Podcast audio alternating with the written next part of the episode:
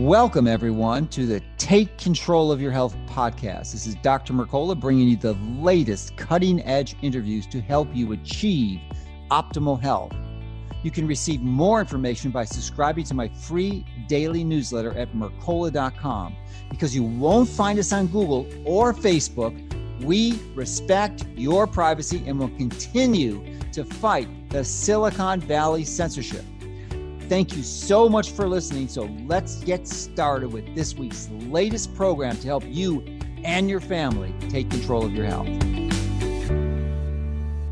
Welcome, everyone. This is Doctor Mercola helping you take control of your health. And today we are excited to share an interview with Erin Marie Olszewski, who is a nurse that was at the epicenter of the uh, pandemic in New York City. So she has some really interesting information to share. So welcome and thank you for joining us today, Erin. Yeah, thank you so much for having me, Doctor McCullough. It's been a long time coming. All right. Well, you've written a new book too. What's the name of your new book that describes this process? Yeah, it's The Undercover Epicenter Nurse.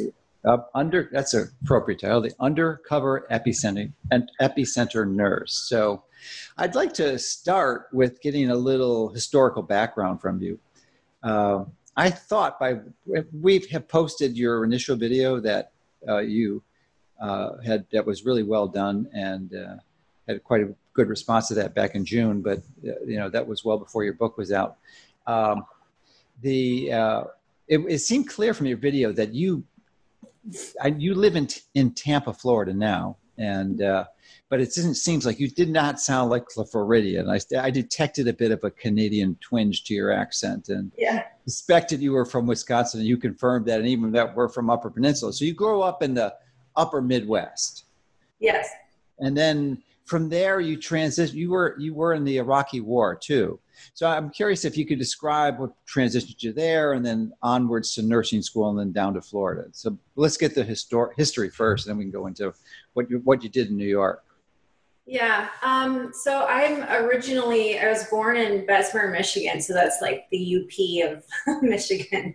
Um, my parents were raised in that area too. So I'm talking, you know, a town of two thousand, you know, small town.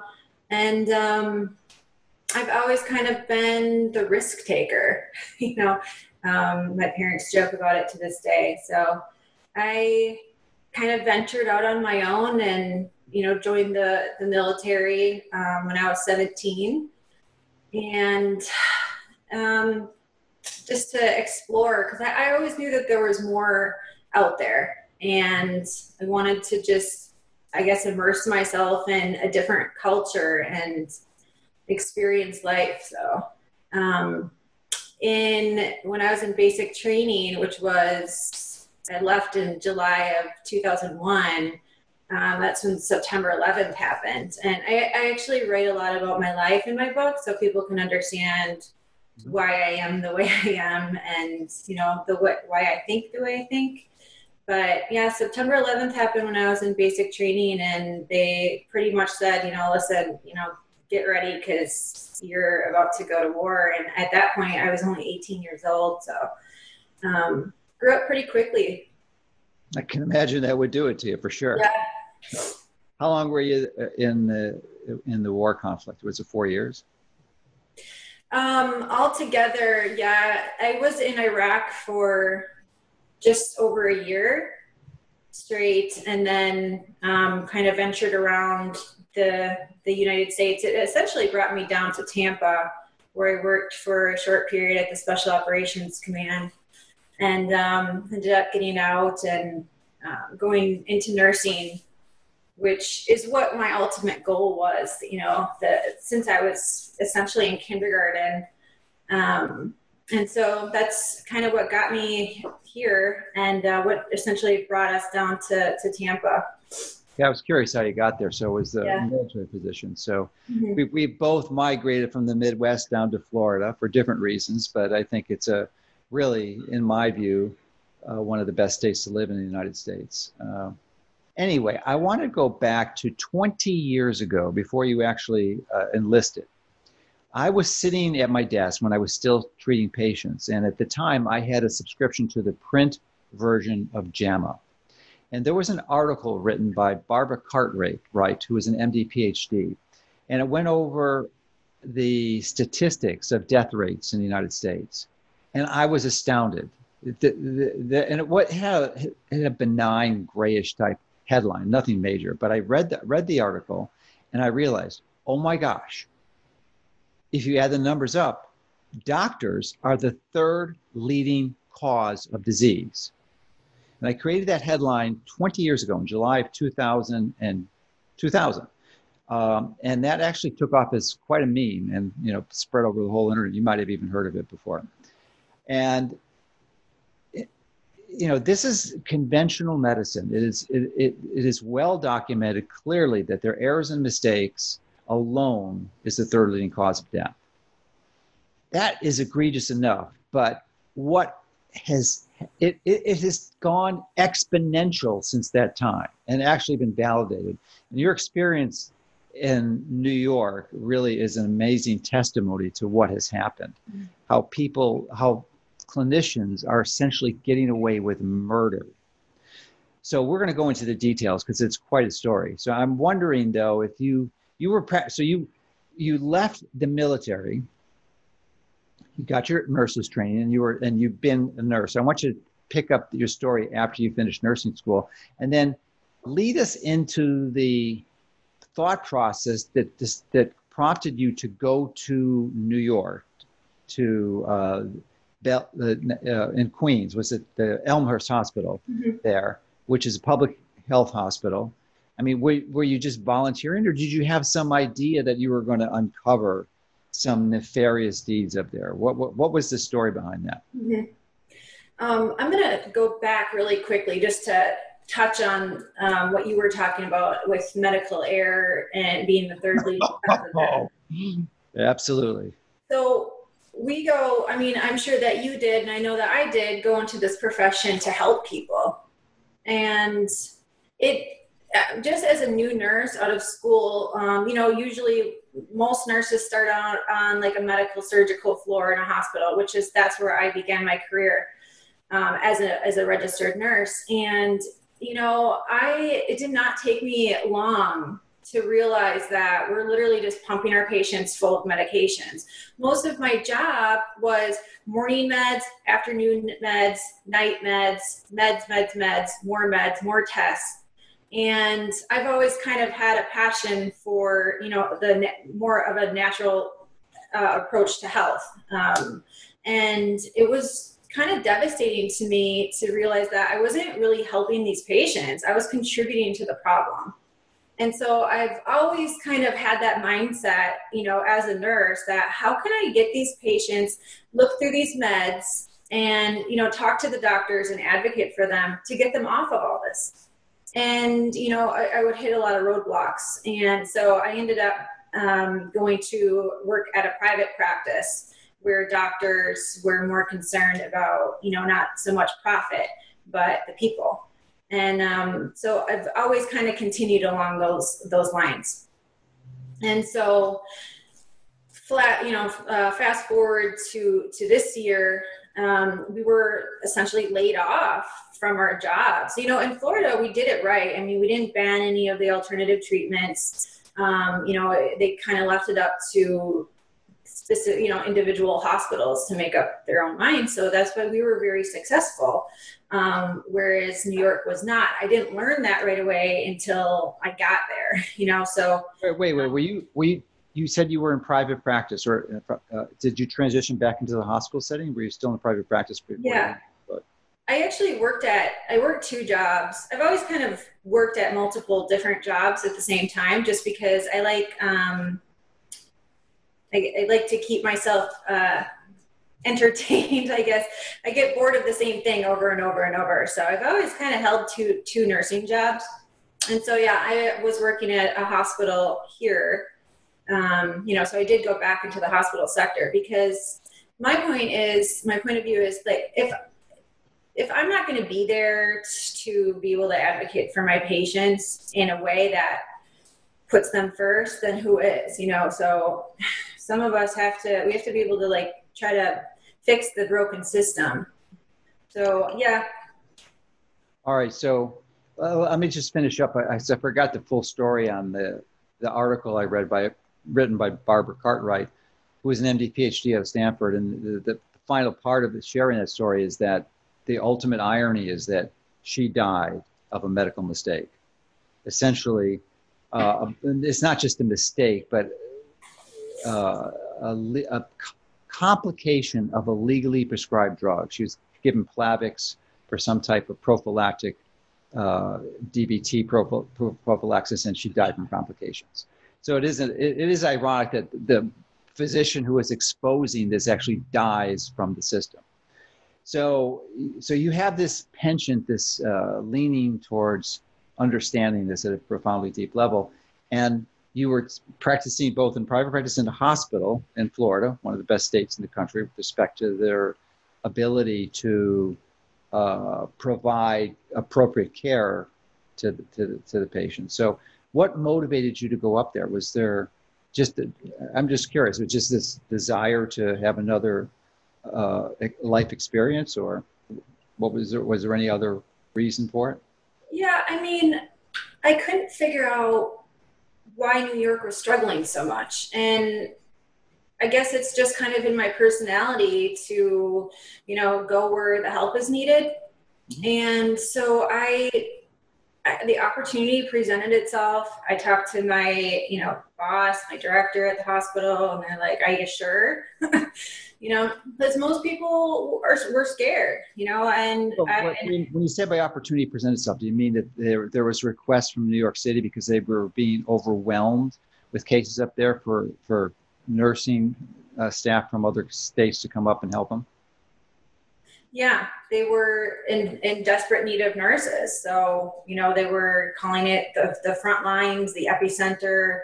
This is where everybody was, you know, just dying left and right. But you, you saw the, the trucks, you know, outside of these hospitals filled with bodies. And then, like, you know, I, it can't be any worse than what I've already been through in Iraq. So, you know, put me in the game. So, um, yeah. I, I accepted a travel nursing job, packed my bags, and was out the door in two days, you know, kissed my family goodbye and hopped on a plane. And then uh, when, when was it? Is that May of this year? Um, it was in April. April. So, okay. Yeah. Yeah. April. That was early on. April. And how, how I, I don't have access to the statistics now, but where was that in the course of the pandemic? Was that at the height of it? Was it right before the height? It was pretty close to it if it wasn't at the height, right? Yeah, it was um, a little after the height, but it was still pretty, I mean, we were, every single one of my patients still died. You know, it was still extremely packed in these hospitals with pretty much every single person on a ventilator. Okay, so you were you were at the epicenter of the epicenters, the place in the world actually that had the highest con one of the highest concentrations of patients dying and number of people dying. So, and you were there in the middle of it because Elmhurst Hospital was probably one of the the uh, had the largest concentrations of COVID patients. And mm-hmm. maybe you can share the details on that because I'm not sure the specifics of the New York system. Yeah. Well, one of my first red flags is when you're going into war time, which they consider that, you know, frontline war, um, I expected to get to work immediately and uh, quickly learned that we were going to just sit around for three days waiting for an assignment. There was nurses that got there before me that were sitting around for eighteen days getting So my question is, why weren't they using their, re you know, utilizing their resources, complaining that they didn't have enough help when we got, I'm not talking a hundred or two hundred, I'm talking like one thousand, two thousand nurses sitting around in New York waiting for an assignment. So that was very confusing to me. Um, you know, if, if indeed this was, you know, essentially, you know, a war zone, people are literally dying left and right. Why aren't they using us, utilizing us? And, and that was, that didn't make any sense to me, but I finally did get an assignment and they put me at Elmhurst Hospital. It was just completely random. I could have went anywhere, but that's where they, they picked for me to go. And And, and so I went and um, I got there, and literally it took me a shift, twelve hours, to realize that this is absolute chaos. And not because we didn't have enough staff. We were well staffed. It was because just nobody cared.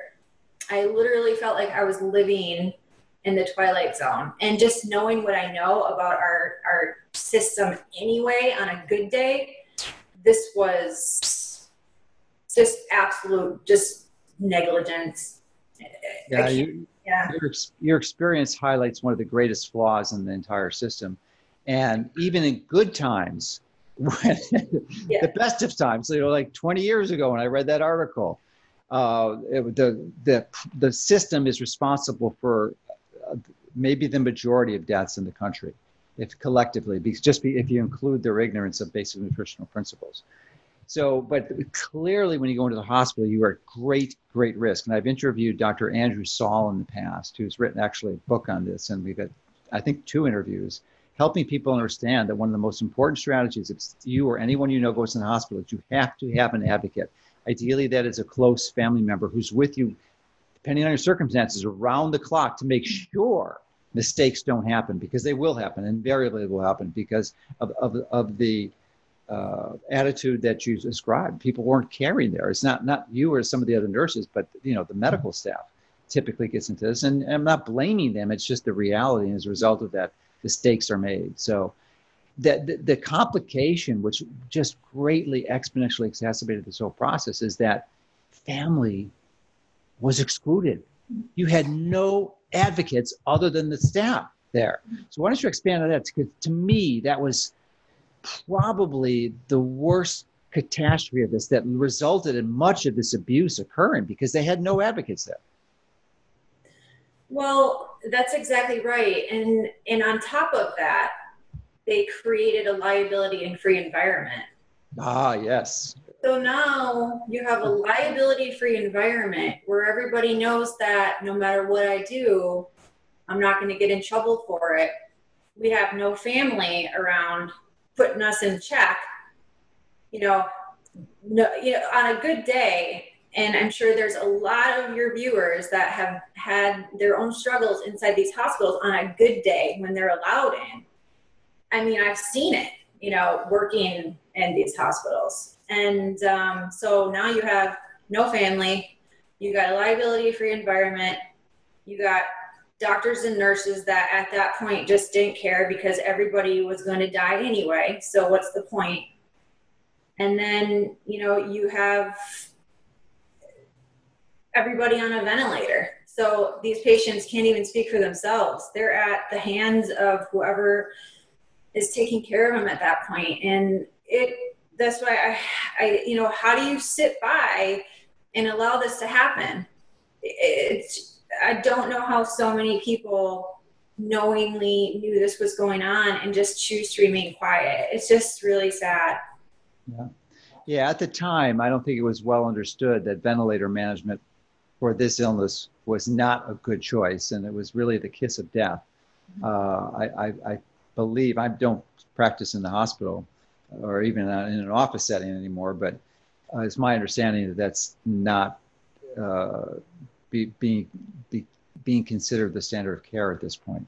So it was, I mean, you, you cited some incredible statistics. I think there was only one person in your, your four weeks at the hospital that survived being put on a vent, and that's because they, they self-extubated.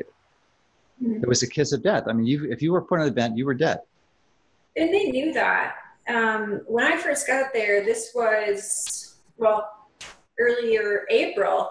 And within the first week I was there, I started videoing um, after speaking w- with an attorney in, in New York.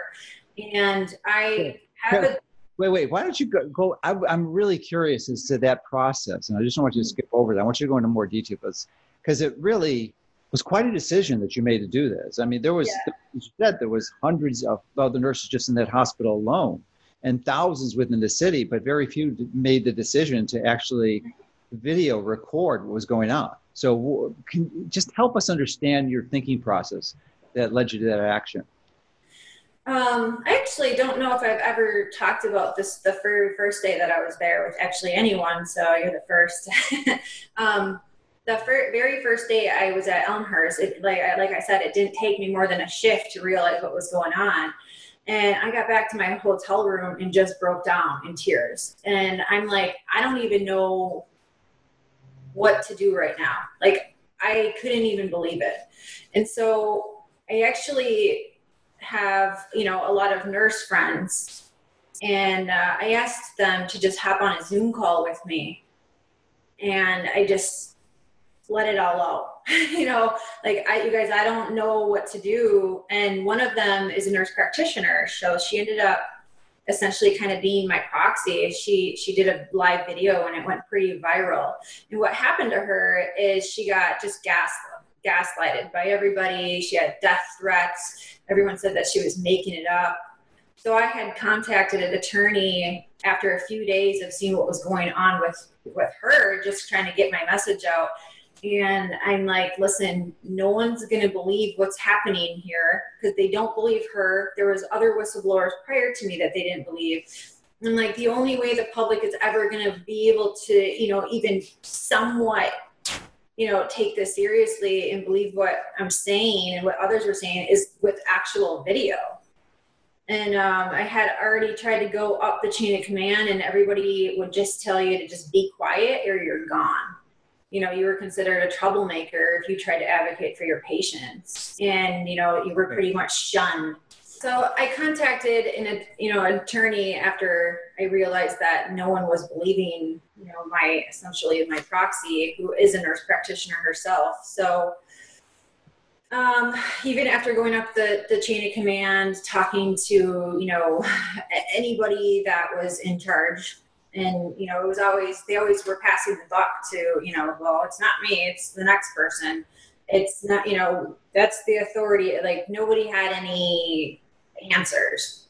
And, you know, if you cons- were considered a problem child, you know, uh, you know, somebody that's asking way too many questions, then you were sent home. And there was nurses sent home prior, you know, to me getting there for doing the same thing. So why would anybody do that? And I mean, there's maybe a lot of different answers to that, but ethics essentially just went out the window. And uh, my attorney actually ended up getting me a pair of spy glasses in order to video. And they fit in with the rest of the P P E, so it was never really, you know, questioned. Um, how, do, how do those work? They're, they're lenses that don't have any prescription element to it, and they've got a camera embedded in the frame? Yeah. I didn't even know those existed. So it was like, you know, it, it was really surreal to me. I'm like, is this, is this what I, are we, is this where this is now? You know, is this what I'm literally going to do? And it was pretty terrifying. But at the same time, you know, I'm going in there, I'm looking at these, my patients, like, you know what, you guys deserve justice, and this should have never happened. And I hope it, history never repeats itself ever again. And, you know, that was, that was the mission. You know, I, people need to know the truth. And, you know, those that thought this was okay need to be held accountable for, for these actions. And in our, in our profession, we're supposed to be there for the patients. You know, we're supposed to act with, you know, integrity and, and compassion, and, and none of that was happening. Yeah, yeah. I did my training in inner city hospital in Chicago, and uh, which had its major benefits. I mean, you had some really, really sick patients, and uh, even as a third-year medical student, you were delegated a lot of responsibility, and hopefully were smart enough to to get some help when you needed it. But you it basically taught you to be a doctor a lot quicker than the regular system would would typically do allow you to do. But it became very clear. Uh, It was an interesting window into your experience, because typically the committed nursing staff knew more than most of the doctors put together, because they were in the trenches day in and day out. They knew what worked, they knew what didn't work, and they knew if they were going to kill someone. And I, I know, I can remember many times as a uh, either a medical student or, or a resident where the nurses would, you know, maybe some of my choices, but I'll, I'll, cer certainly other training staff, they were they would correct the mistakes that would, if implemented, would have killed the patient. Mm-hmm. So, you know, it's just part of the process of learning how to be a physician.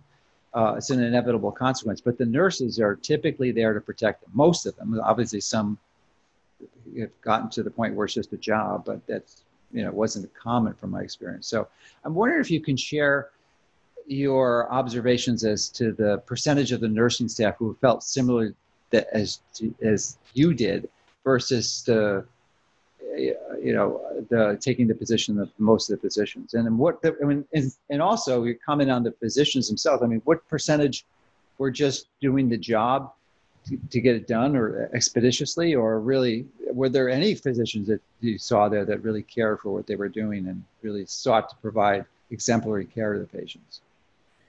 Um, the nurses, um, and this is what surprises me so much, that the majority of us all said the same things. Uh, you know, we, we went to work on a bus and we drove home on a bus. So we were together in the mornings and then we were together in the evenings. And this is what we discussed, like, oh my gosh, like I can't even believe this is how they do things here. And this and, was these were twelve hour shifts that you were working? Yeah. Yeah. Every day, every single day. Wow. And, yeah. No, not even a weekend's off? No, straight. I, I've never worked so much in my entire life. Yeah. Yeah. That's an eighty-four hour week. That's a double, those are, that's double time. Yeah.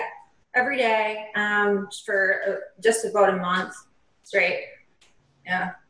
But, you know, and, and so we all did say the same thing. And I, I actually recorded a lot of those conversations too, just because I don't want people to think like it was just me, you know, mm-hmm. like, we really, everybody thought the same thing, like, this is not okay. But everybody is so afraid to, to say something because, you know, like, for instance, I've gotten taken through the trenches with people. I mean, there's a lot of upset people and they, you know, try to hurt you and, and silence you in any way they can. You know, I, I was fired essentially for, for saying anything.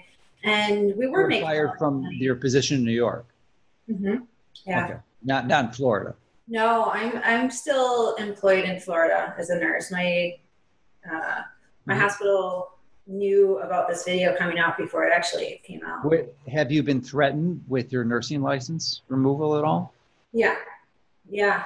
There's a lot of people gunning for it. You know, they, if, if you go against the norm, then, you know, you're, You, they, they just try to stop you. You know, there's there's been no. petitions to take my license. So yeah, when I first saw your video, that was the first thing that went through my mind, is that they're going to get your license for saying that. Mm-hmm. As a, that's their strategy. They they they silence the opposition. Mm-hmm. Yeah, but um, the doctors, they're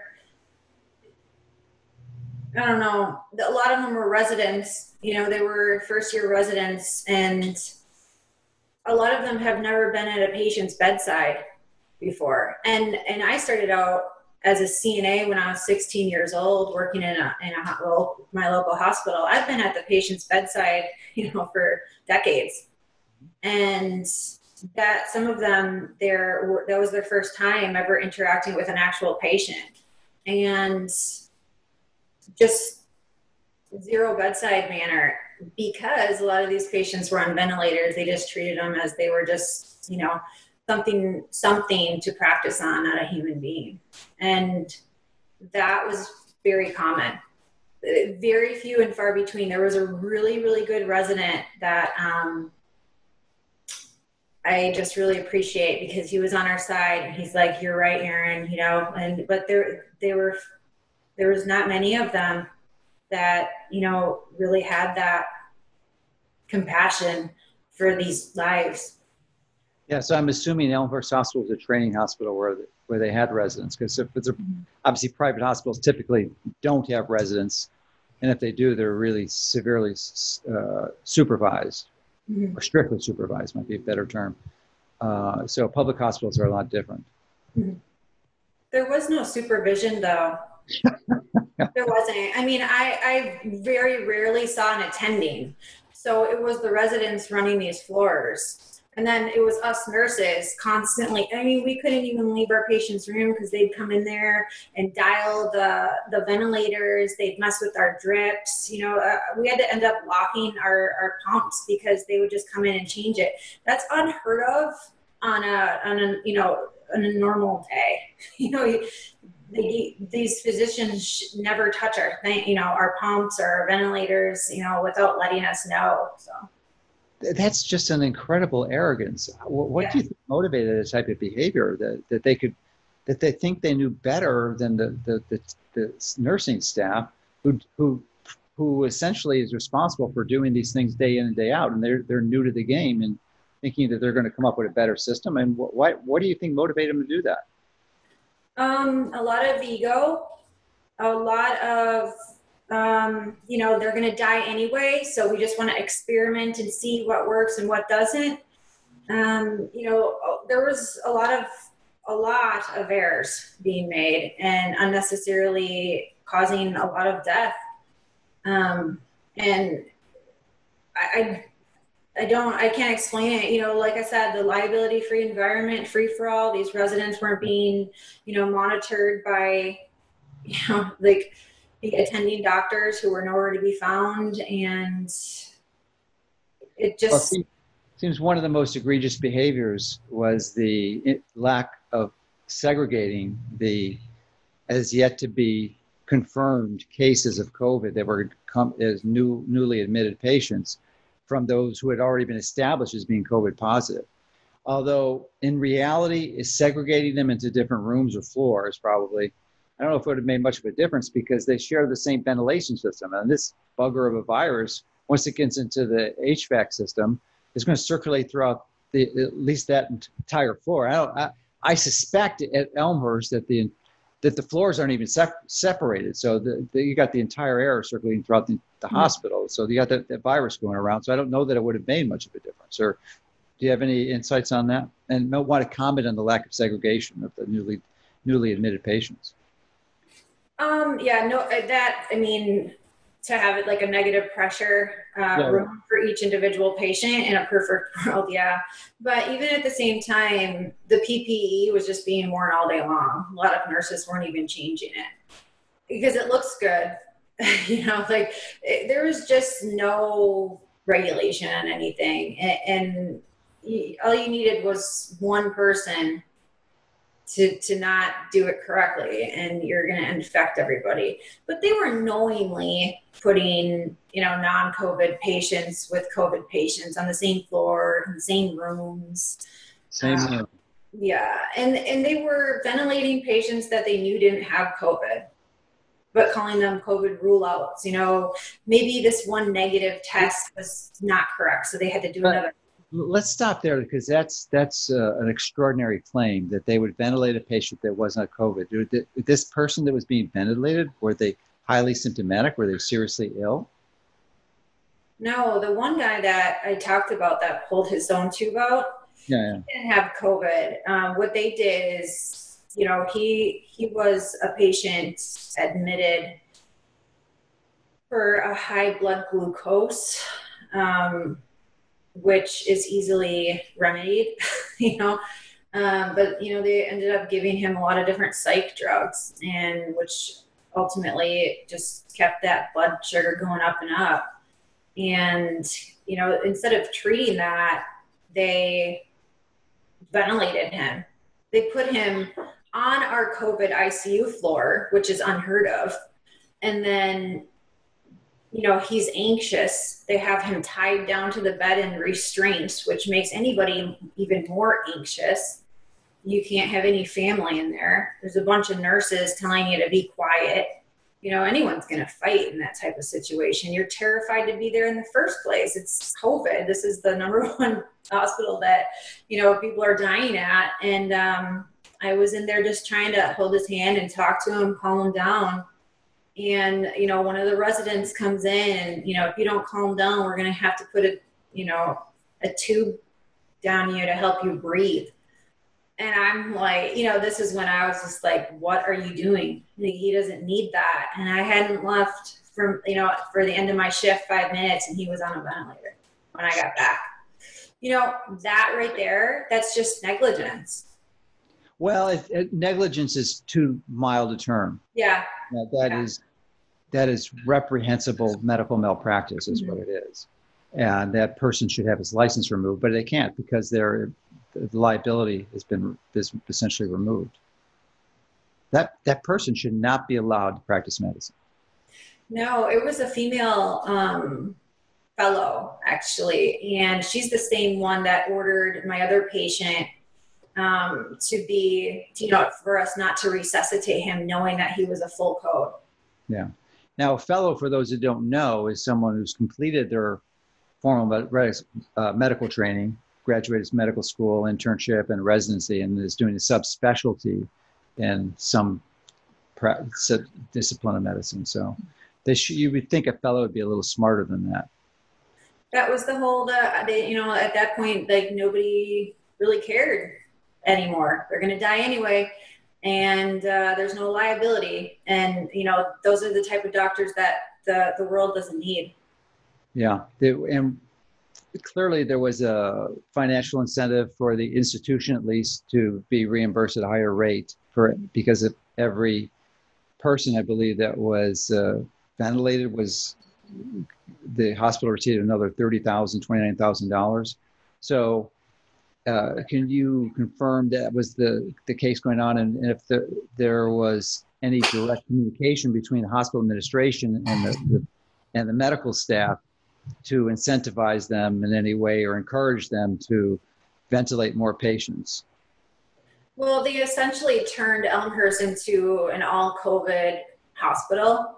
Mm-hmm. So I think that was pretty much incentive. If you're going to admit somebody, they're either COVID positive or they're awaiting their test results, you know, so they would be admitted as COVID rule out, and it was, the hospital would still get the kickback. It was thirteen thousand dollars to admit a patient to the floor. Some of these people, like the one that was unnecessarily vented, he, he could have went to the ship, the comfort ship, knowing that he he was negative for COVID. They knew that, but they still admitted him, got the thirteen thousand dollars, and then ventilated him for another thirty-nine thousand dollars. So this was happening consistently. There's no reason that these patients had to be packed in like sardines when we had like external resources that weren't being utilized. So why, you know, and that goes up to the administration um, and and just really poor management of the entire system. Um, maybe it was the financial incentive, the part of the, the reason. I, I, I think it was, and um, and that's just just people just you know not caring, you know, and. and putting profit over these people. Sure. Uh, so you, you were there for a month, and I'm sure you established some good friendships and relationships in that time. And it's been four months since you left Elmhurst. And I'm wondering if uh, what the feedback you received from the nurses who are still there, if things have changed significantly as a result of your expose. Um, there was a few nurses that took my side when my video came out. A few of them were our staff, staffers um, from Elmhurst. And then there was a couple travel nurses um, that were essentially my mold inside during all this happening. And they, I don't know, chew me up and spit me out. Most of the nurses were pretty upset. And that that was difficult, because, you know, I knew that everyone felt the same, but at the end of the day, a lot of them are, you know, protecting their jobs. You know, if, if they agreed with me there, they would also be fired. So, um, the population outside of the nursing community, I would say ninety percent is appreciative, and the other ten percent are, are not so much. Um, but I personally think that this has had an impact on, on the deaths in New York, because after that video went out and they were essentially kind of outed on their treatment protocols, um, the death rate plummeted. Really? So can can you summarize how the treatment protocols have changed from this gross medical negligence that was occurring to what's happening now? Um, I don't, I think that they're a lot more cautious about who they're admitting to these hospitals and how many people they're being put on ventilators. Because even in early April when I got there, I questioned a doctor that I also recorded, and he admitted that absolutely not one patient has been successfully, you know, extubated. So by that time I got there, every single patient on a ventilator died. And, and they refused to try any alternative treatments, even though we know a lot of alternative treatments existed. But they, their excuse was that they didn't work. And my question was, listen, if you know the ventilators aren't working, then why not try it? You know? Well, it's a forty thousand dollar difference. Yeah, yeah, exactly. And, and that's sad. It, it should never... this should never have happened, and, and, and it should never even happen on a good day. And we know that happens even on good days. Yeah. Yeah, the tragedy is that hydroxychloroquine most likely would have made a difference. It clearly was helpful in the, the, your circumstances in Florida. Mm-hmm. But there's even better strategies, and some that work like hydroxychloroquine that are uh, have a similar mechanism of action, that are not even a prescription and are just a n- natural supplement like quercetin. Yeah. Which drives the zinc into the cell, and uh, like H C Q, it has to be used very early in the course of the illness and with zinc, otherwise it doesn't work. But still, I mean, you, so your hands are tied. You don't have to use, you can't use it in the case of uh, in New York, where I think it's still outlawed to use. And but in Florida, they're still using it. I think though it's not been outlawed, even though the F D A has stopped some type of approval rank rating for it. Uh, some exemption they were given, I think, has been pulled. So uh, are they using it in Florida still, H C Q? Yeah, it's not been outlawed. And I think that every patient has a right to try yeah. um, multiple different alternatives. You know, even the high-dose I V vitamin C, we know that's been successfully, you know, being treating patients in Asia and some people in even New York when this first started. Yeah. So, why are these alternative treatments being frowned upon? You know, has this has this caused even even more deaths? You know, and honestly, government shouldn't ever get involved in the doctor-patient relationship. You know, people should be able to have a choice and the freedom to to be able to have these alternative treatments available to them if they can save their life. You know. Um, It's just the, the autonomy and patient rights is, is just gone. Yeah. Yeah. Vitamin C is, Doctor Merrick has established a protocol. I think it's more uh, recently described as the Math Plus protocol, because there's other adjuncts to it, which is methylprednisolone or a steroid, uh, thiamine or vitamin B one, uh, the, the vitamin C intravenous, of course, and, uh, and an antithrombin, uh, heparin. I think is the age, because uh, mm-hmm. clotting can cause quite a bit of complications in the microvasculature. So it seems to be very effective, though. Uh, mm-hmm. And uh, uh, so uh, the patients in uh, your hospital in Tampa, you, you get receiving that? Yeah, they the hospital that I I work at was was doing is still doing the hydroxychloroquine zinc. Okay. Protocol successfully, early, early treatment. That was another problem. Um, they had everybody locked in their homes, you know, to, like terrified to go to the doctor. And a lot of these people, and the reason that we're seeing a lot of higher numbers right now is everybody's going back to get the help that they needed very early on, and, and not from COVID. They're getting treatments that, you know, from things that, you know, everyday things that people are sick from, and they just got sicker and sicker at home. And, you know, obviously now we see, you know, a higher admissions in our hospitals, but it, it's not because of COVID. Yeah. Yeah. yeah it's crazy. Mm-hmm. The, um, so what, I guess maybe highlight some of the experiences, the most significant reactions to your video that was launched, uh, since then, in the last four months, I mean, what what are some some of the most extreme responses, and and and, and uh, both positive and negative? Um, positive, I'll start because it's always more happy to talk about. um, from what I'm, I'm gathering, it's calmed a lot of people's nerves. And a lot of people message me like, I knew it, like something didn't seem off. And usually um, your gut is right.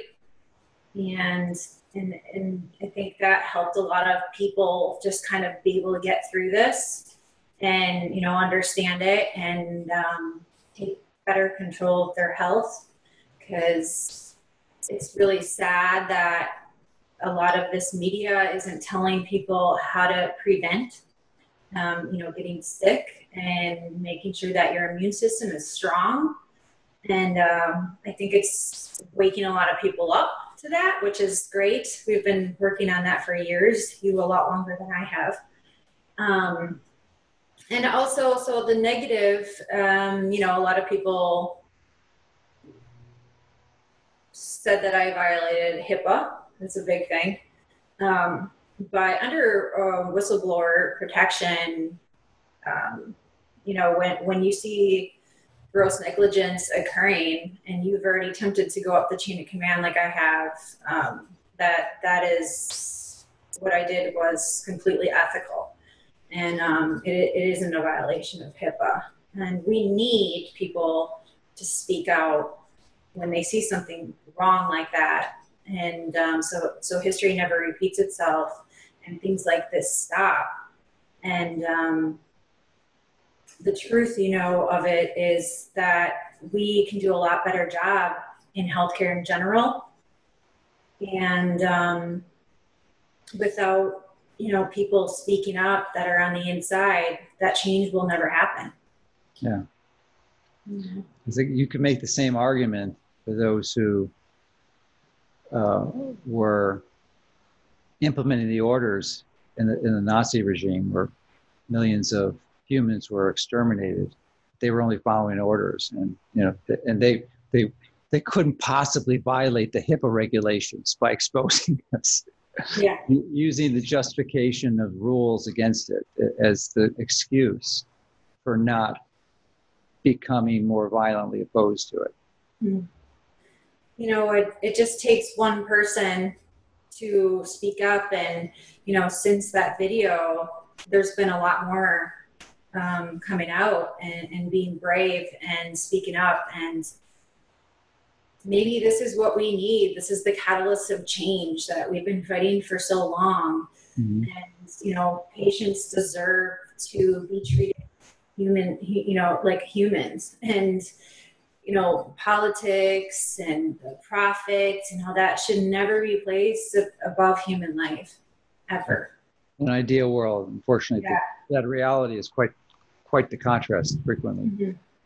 So, um, well, you, you uh, were able to be a significant catalyst to this change, this desperate change that's needed, in exposing the, uh, the deception and the, the gross medical negligence that occurred and, uh, in Elmhurst Hospital, and apparently is, is, has been toned down quite a bit since your expose.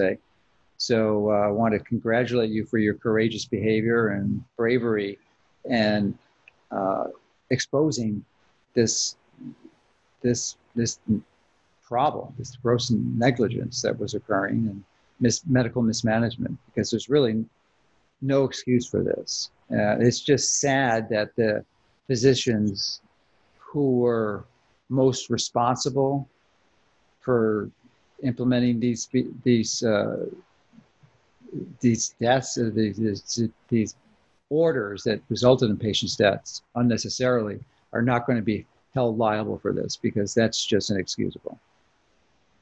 Yeah, maybe, um, possibly they, they will be. You know, there, there are some clauses in that order that, you know, they, that gross negligence is liable. So, um, you know, these, these families are, are coming forward, and um, there's a lot of them that are very upset.